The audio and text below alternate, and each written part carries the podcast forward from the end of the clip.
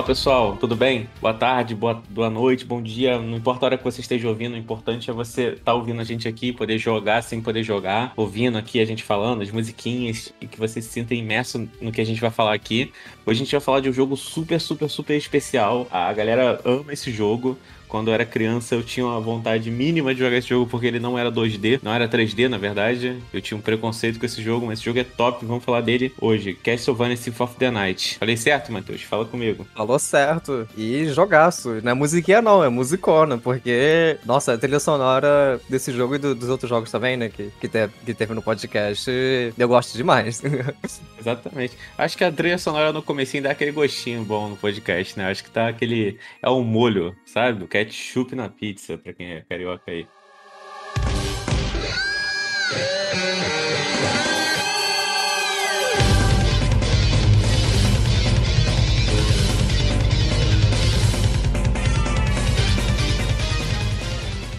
Hoje a gente está aqui com o Efraim, né? Fala com a gente aí, Efraim. Você jogou o jogo, curtiu? O que, que você acha? É, fala aí, galera. Bom dia, boa tarde, boa noite. Pô, cara, eu tenho uma relação muito especial com esse jogo. Esse jogo eu acho que eu devo ter pego ele para jogar em 2005. Eu trabalhava num lugar péssimo. Aí eu tava de férias, aí não tinha nada para fazer, Aí veio um amigo assim, pô, cara, tem um eu querendo vender um Play 1 baratinho, 150 reais. Aí eu fui e falei, pô, interessante, né? Já tinha passado muito tempo a época do Play 1, né? Aí já era já que tava na cabeça da galera, eu fui na casa do cara, aí o cara me deu o, o videogame, assim, bem surrado, né? Com um controle só, e tinha uns CDs junto. Aí eu até lembro qual eram os CDs que tinham. Era é, Crash 1, é, tinha Level, é assim, o IG Eleven, tinha um jogo muito escroto e no meio do bolo, assim, tinha um CD que não tinha nenhuma identificação. Quando eu botei para rodar no, no videogame, era Vânia. Aí uhum. foi assim minha primeira experiência com o jogo. Mas tu já tinha jogado Castlevania antes em alguma plataforma, Nintendinho, Super Nintendo? Então, eu tinha conhecido o, o, o conceito, né?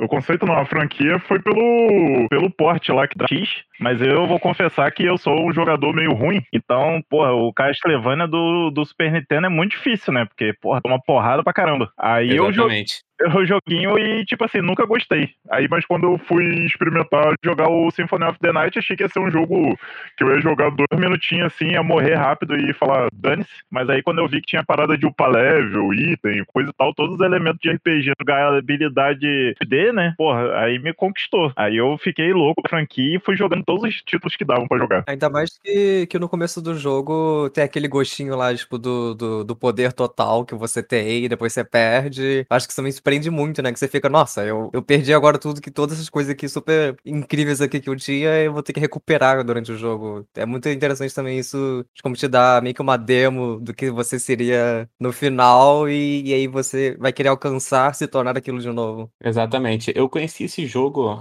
um pouco tarde, né? Porque eu tinha esse preconceito com o jogo 2D no Play 1 queria jogar só o que, que era 3D, né? A gente tava. É, eu ia muito em locadora de, de jogo de Play 1, né? Não, não era uma locadora, porque a gente ia lá mais para jogar o Play 1.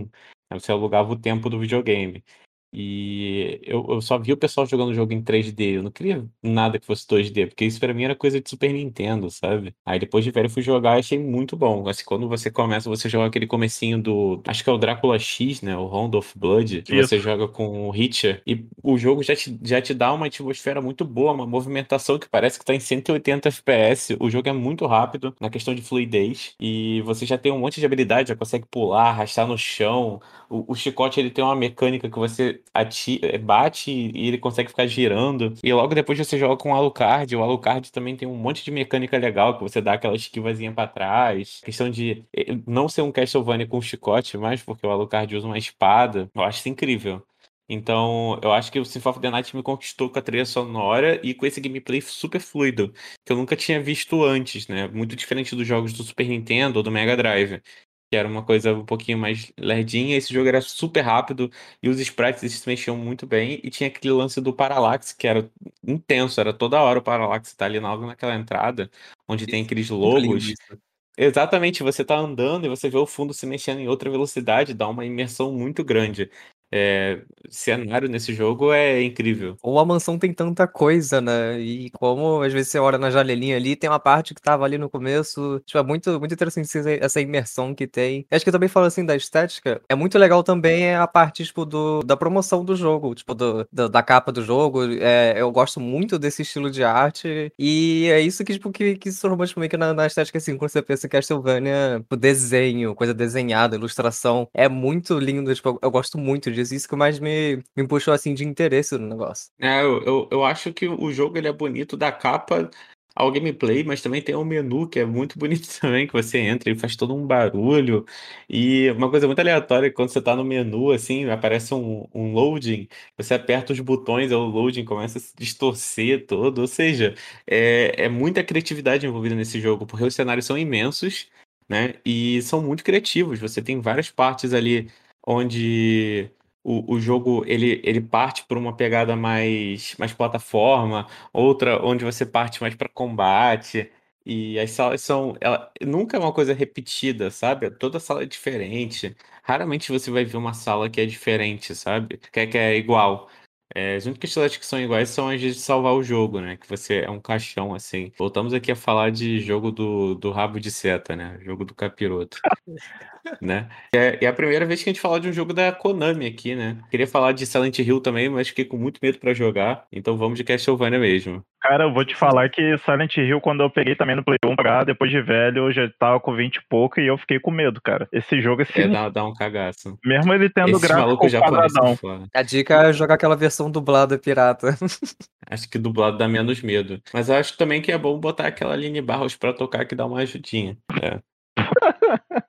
Caraca. Mas vai, mas vai sair, vai sair podcast de Silent Hill, espera aí. Vamos falar de jogabilidade, né? Como o Matheus falou, no começo do jogo, a gente recebe ali a visita da morte, né? Que tira todos os poderes do Alucard, que tá entrando no castelo para destruir o castelo porque ele voltou, por um motivo misterioso, e o Alucard é all powers, ele pula, corre, tem um monte de arma, e ela tira todas essas habilidades e meio que o jogo te joga de novo pro level zero.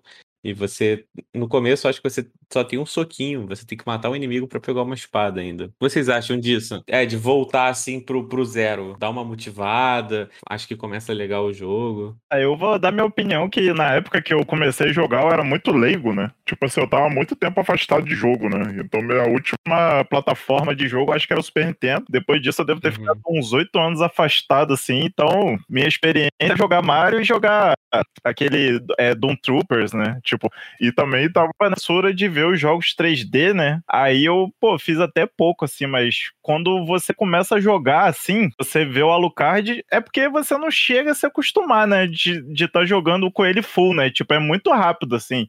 Ele atravessa, sei lá, duas salas, matando os inimigos com um hit só, aí ele perde tudo. É, o fato da jogabilidade é fluida tipo assim, não, não, me fez assim estranhar tanto assim esse essa, essa como é que se diz, essa nerfada que dá no personagem, que dá no personagem, né? E o lance também eu conseguir ficar de cenário e pegar novas armas e ficar explorando também estiga bastante, né? Porque caso. É tipo, se, se a gente jogasse com o personagem ele full desde o começo, igual que o pessoal pega e faz hack assim que consegue, né? Não perder a morte, não ia ter tanta graça, eu acho. Exatamente. Não, eu, eu acho que esse jogo é legal exatamente pelo que você falou, né? Da exploração, que faz dele do gênero Metroidvania, né? Que o pessoal fala bastante. Eu, eu curto muito esse lance da exploração, mas eu sinto que às vezes esse jogo até dá uma cansada de ir e voltar nos, nos lugares. Tem gente que gosta muito. Eu já acho que dá uma enjoada de jogar o jogo quando fico tendo que voltar muito longe. Muita andação. Mas o jogo é bem foda por, por conta disso, né? Os elementos em RPG também, que você upa de nível, tem inventário, tem uma cacetada de tem uma cacetada de magia eu acho até engraçado que esse jogo tem o mesmo menu do Final Fantasy VII, que é aquele menuzinho em gradiente. Ah, bem, que, bem, que, eu, bem que eu reparei a semelhança. Bem que eu reparei a semelhança. Eu tinha um amigo que jogava, jogava esses RPG no Play 1 e eu sempre vinha aquelas barras de, de inventário gigantescas com um monte de item assim e fazendo combinação. E nessa época eu olhava aquilo e falava: Caraca, nunca vou conseguir entender como é que faz isso na prática. E acabou quando eu comecei a jogar Castlevania eu, eu achei bem parecido mesmo, mas eu nunca. Eu só olhei por alto, assim. É, porque o, a gente assusta vendo as pessoas jogando, mas quando a gente joga, você vai meio que aprendendo aos pouquinhos, sabe? Você vai pegando os itens aos pouquinhos. Aí no final, sim, você fica com uma cacetada de item, mas já não é mais confuso para você. Sim. Entendeu? Isso que eu acho legal. Eu acho legal também da jogabilidade desse jogo, que você, no final, acaba tendo um monte de habilidade, um monte de coisa. Você vira é, morcego, é, vira bicho, vira, se transforma na armadura. Ele tem uns, uns é familiares, né? Eu acho que a é vantagem é desse legal. jogo para jogador ruim é que é o fato das poções de cura, né? Porque às vezes você tá tomando um plastre, aí você ou para e dá uma farmada no lugar antes para subir de level para voltar a enfrentar ele, ou você faz um estoque de umas 20, 30 poções de cura para durante a luta você tentar ganhar. Foi assim que eu.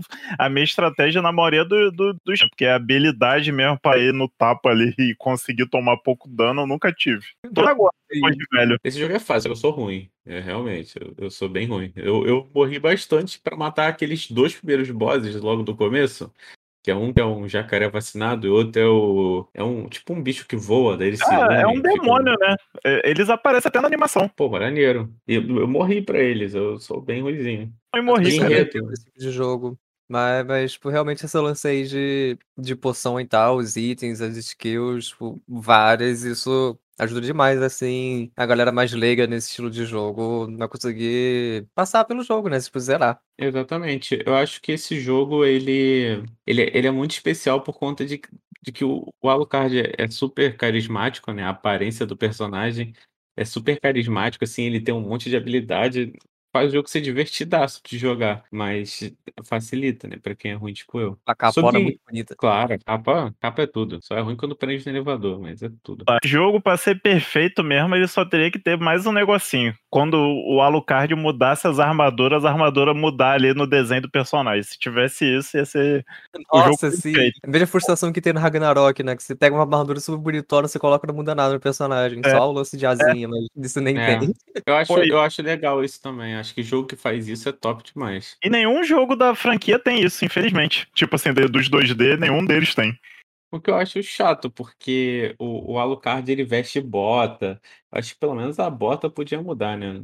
Pelo menos. Acho que é fácil de mudar isso. Não sei. A, não sou a única coisa que muda é a cor da capa. É, que tem, mas tem uma capa que você pega que pode mudar, né? Não é todas que mudam ah, é? a capa. Eu achava que. É. Eu lembro que tinha capa verde, vermelha. Sim, tem só de mudar a cor. Tem lance mesmo, de esquecido. Além de poder mudar a cor do menu também, que eu acho que é uma coisa bem inútil aqui, só uma curiosidade inútil. Você pode mudar a cor do menu. Eu não sabia, não. E você Pô, pode é. mudar a cor do menu em gradiente. Pode deixar um verde com vermelho, assim, um negócio bem tosco. Eu não sei por que, que faz essas opções assim super sem motivo. Ah, é igual vou trocar Mas... a cor do seu Facebook pra preto, cara. Porra. Genial, né? Dark Theme. Útil pra caralho. Mas sobre enredo, é, eu, eu achei esse, o enredo até que bem facinho de entender, né? Eu acho que você não precisa ser um mestre do inglês para entender. O jogo é traduzido melhor ainda. Mas o jogo, ele inicia ali com o finalzinho desse Round of Blood, né? Que a gente falou. Que você joga ali com o Hitcher, que é o caçador de vampiros. Ele mata o Drácula. Sim. Acho que se você, não, se você não consegue matar ele e ele te mata, a menina vem te revive até você conseguir matar ele. Isso. E daí o castelo desaparece. É. Aí o castelo desaparece, aí nessa o Alucard. O, o, castelo volta, o Alucard fica puto e vai lá pra destruir o castelo. É mais ou menos isso. Aí daí começa a história do jogo. Porque faz a timeline dos jogos, né? Tipo assim, se pegar lá desde o Nintendinho, tipo, é sempre a parada que o castelo aparece de 100, 100 anos, se eu não me engano e, e, a família Belmonte vai lá e destrói o castelo. Só que no 3, uhum. é, a, é o Castlevania 3 Landinho, é a primeira aparição do Alucard, que ele tinha um design bizarro uhum. lá que não parecia nada. Alucard maneirão aí que a gente conhece, tipo, é o Alucard estilo supla lá que tem. Aí, no, aí que foi a adaptação dessa no Netflix, que ela é meio que baseada no Castlevania 3, por causa dos três principais lá. No caso, quando ele mata, eles matam o Drácula, no 3 ele fica dormindo, né? o, o Alucard vai, fica dormindo e rola alguns Castlevanias depois, que aí o último antes do Alucard surgir de novo é o Round of Blood e ele volta porque a missão dele lá é matar o pai dele, porque senão o pai dele vai exterminar a humanidade, né? Uhum. Esse Round of Blood, ele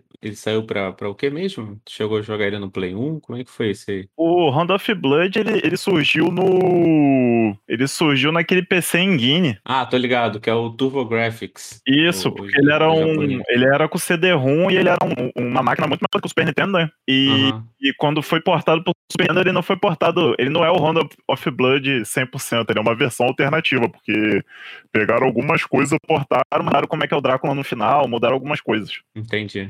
É que o Round pode falar, pô. que o Round of Blood ele é bem mais cinematográfico comparado com o do Super Nintendo. Tipo assim, ele tem cutscene, ele tem toda a interpretação lá que é o motivo do Richter ter ido lá bater de frente com o Draco, porque é, é porque sequestram a noiva dele. Aí tem aquelas cutscenes estilo anime bonitona. Só não entendo porque o design do Richter mudou de um jogo pro outro, mas tudo bem. É inexplicável isso mesmo. Eu- é porque eu sei que na, na versão japonesa do Castlevania Symphony of the Night, meio que o, uniforme dele tá certo. Aí no americano trocou. Não sei É, o motivo. botaram tipo, tipo um colete, né? É, é, mudaram a roupa tipo pra um colete, assim, tipo da era vitoriana, assim.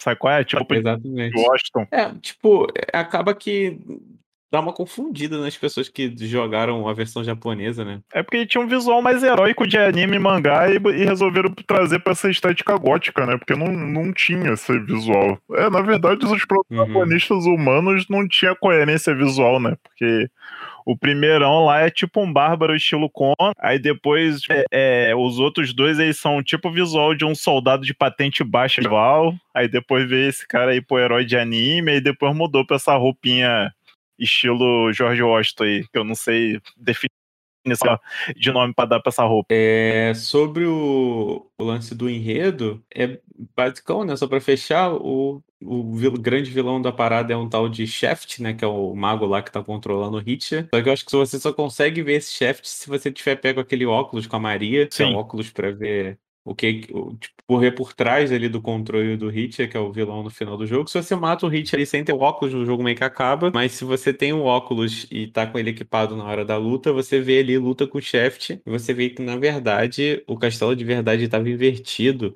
E aquilo dali era toda uma magia do Shaft para poder trazer o Drácula de volta. Então, meio que o jogo tá 100% e você vai para mais 100% se você for jogar a parte do castelo invertido.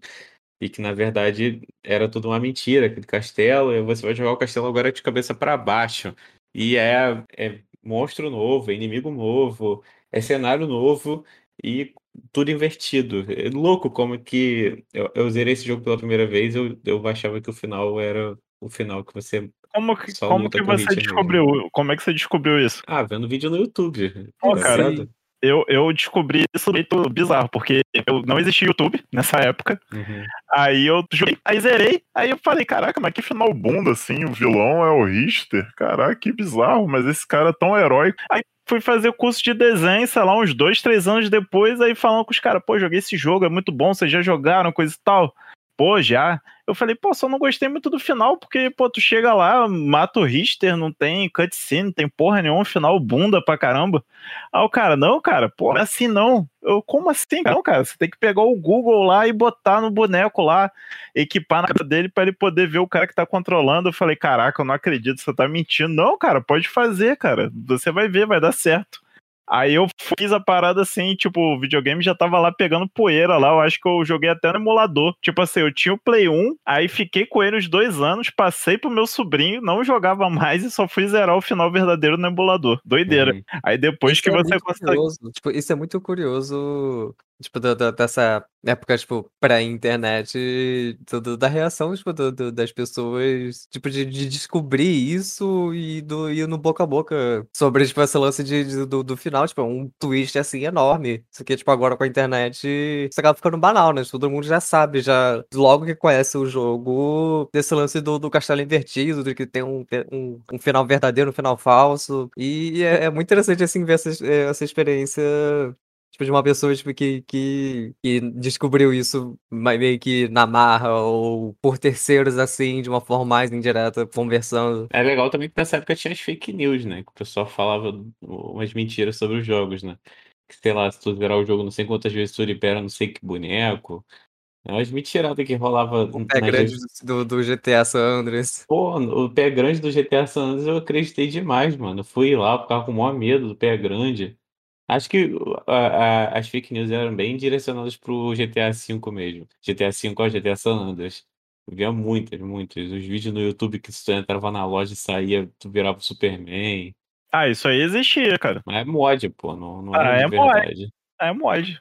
Não era no Play 2, tá ligado? tá. Onde eu jogava. Mas, é, no caso, qual foi a reação de vocês aí com essa parada do castelo invertido? Genial ou encheção de linguiça? Acho genial, porque também é uma coisa assim, tipo, de, de economia, porque o salário é o mesmo, mas invertido, então consegue, tipo, aproveitar muito mais, assim, para outras coisas, assim, do, do potencial do, do, do console. Então eu acho uma, uma parada, assim, genial em todos os sentidos, tipo, tanto da história, assim, do, do conceito nebuloso, tanto essa parte prática, assim, de desenvolvimento do jogo. Eu, eu, achei, eu achei foda também, porque, tipo, eu já tava na seca para poder mais daquilo, né? E, tipo, você tem a sensação assim de seu boneco tá upado e você, caraca, eu quero explorar esse cara, né? Mas eu não quero ficar jogando sem objetivo, ficar matando inimigo assim, sem nada pra fazer, entendeu? Então já tinha explorado todo o castelo, já tava ali nos 100%. Aí, pô, você tem aí a oportunidade de fazer mais 100%, descobrir novas armas, novos inimigos, novos boss. Pô, é sensacional, né? Tipo, hoje em dia, talvez, assim, eu acho um pouco cansativo o, o, Symphony of the Night, porque, pô, já, já tem de jogo, já tem outras versões do, de Castlevania pro GBA e pro Nintendo DS que foram, que trouxeram coisas novas, pô, na época que isso era uma coisa escassa, assim, que não tinha outra coisa, assim, pra exper experienciar essa parada, pô, pra mim foi sensacional.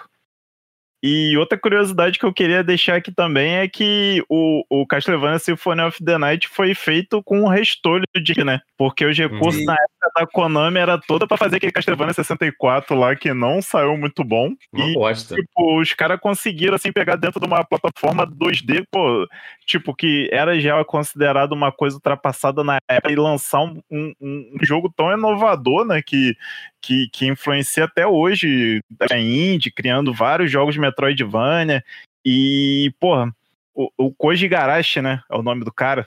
E, e Pô, ele, pô, bravo. Ele era tipo um programador, cara. Tipo, ele não era nem diretor de arte na época, ele era do time de programação. A primeira oportunidade dele de dirigir um projeto, ele dirigiu em parceria com outro cara. E, porra, tipo, meio que revolucionou, né? Isso é uma parada muito foda, porque às vezes é pensar assim que o personagem tão icônico que foi adaptado e, e no coração da galera aí e, e era considerado um jogo não canônico, que virou o canon e o, e o jogo canônico ninguém lembra mais. Tipo, ninguém sabe quem são aqueles personagens lá do Castlevania 64. Exatamente. Eu, eu, eu joguei muito pouco esse do 64, mas é, foi o suficiente pra eu achar muito ruim. Acho que tem uns jogos em 3D que envelhecem muito mal, e esse do 64 foi um deles. É, A maioria Só envelhece você muito joga mal. 20 anos depois. Você joga 20 anos depois, aí que não. Exatamente. não. Eu levo E My Cry 1 recente, a câmera fixa me irritou. É, o- a gente tava falando do Kingdom Hearts no último episódio, que já é um jogo do Play 2, tem um gráficozinho legal, mas você controla a câmera com R2, com os gatilhos, isso, nossa, é um inferno. Hoje em dia a gente tá acostumado já com dois analógicos ali, já, já envelheceu mal a parada, sacou? Eu acho que foi isso, galera, o episódio de hoje. Não dá pra gente falar tudo, como a gente sempre fala aqui. Nosso podcast é um pouquinho mais curto, com uma pegada um pouquinho diferente, então não dá pra gente falar 100% dos jogos. Acho que of the Night é um jogo. Não tem um enredo muito grande, mas tem muito a se dizer, tem muito a se dizer sobre a história desse jogo. O Efraim deu uma pincelada pra gente. Espero que vocês tenham gostado desse episódio. A gente tá disponível no Twitter agora, no Instagram. A gente tá postando um monte de coisa lá no Instagram, então segue lá pra acompanhar o conteúdo que a gente tá fazendo. É, nosso podcast tá no Apple Podcast, agora ele tá em tudo, tá no Deezer, tá no Spotify, então não tem desculpa para não ouvir. Procura aí no seu agregador, você vai achar, pode jogar com um ponto de exclamação. de- Pode jogar de animação. Se você quiser dar uma conferida também no nosso site, ele tá em produção, mas já dá para você entrar ali, comentar, fazer alguma coisa. E se você quiser seguir o Efraim também, ele é ilustrador, segue lá, ele faz uns desenhos tops. Vou deixar o Oh, link aí na descrição. É. Eu vi, eu vi o Instagram, tipo, muito bonitas as artes mesmo, cara. Muito bravo. Pô, valeu, pô, muito obrigado. E foi isso, galera. Até a próxima. Valeu. Pode jogar. Tchau, tchau. Pode jogar.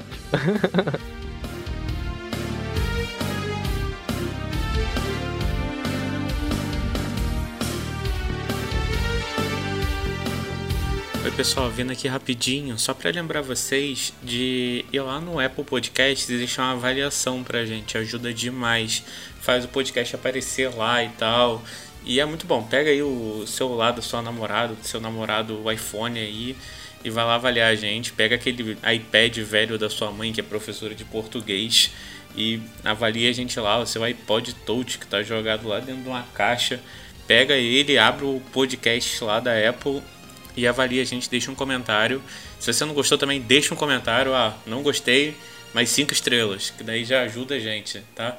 E peço desculpas pela qualidade do áudio, a gente teve um problema com a conexão. É, a gente está para resolver isso, para gravar de uma forma melhor e tal, mais organizada. Mas é isso, pessoal. Até a próxima e pode jogar. Não se esqueça disso.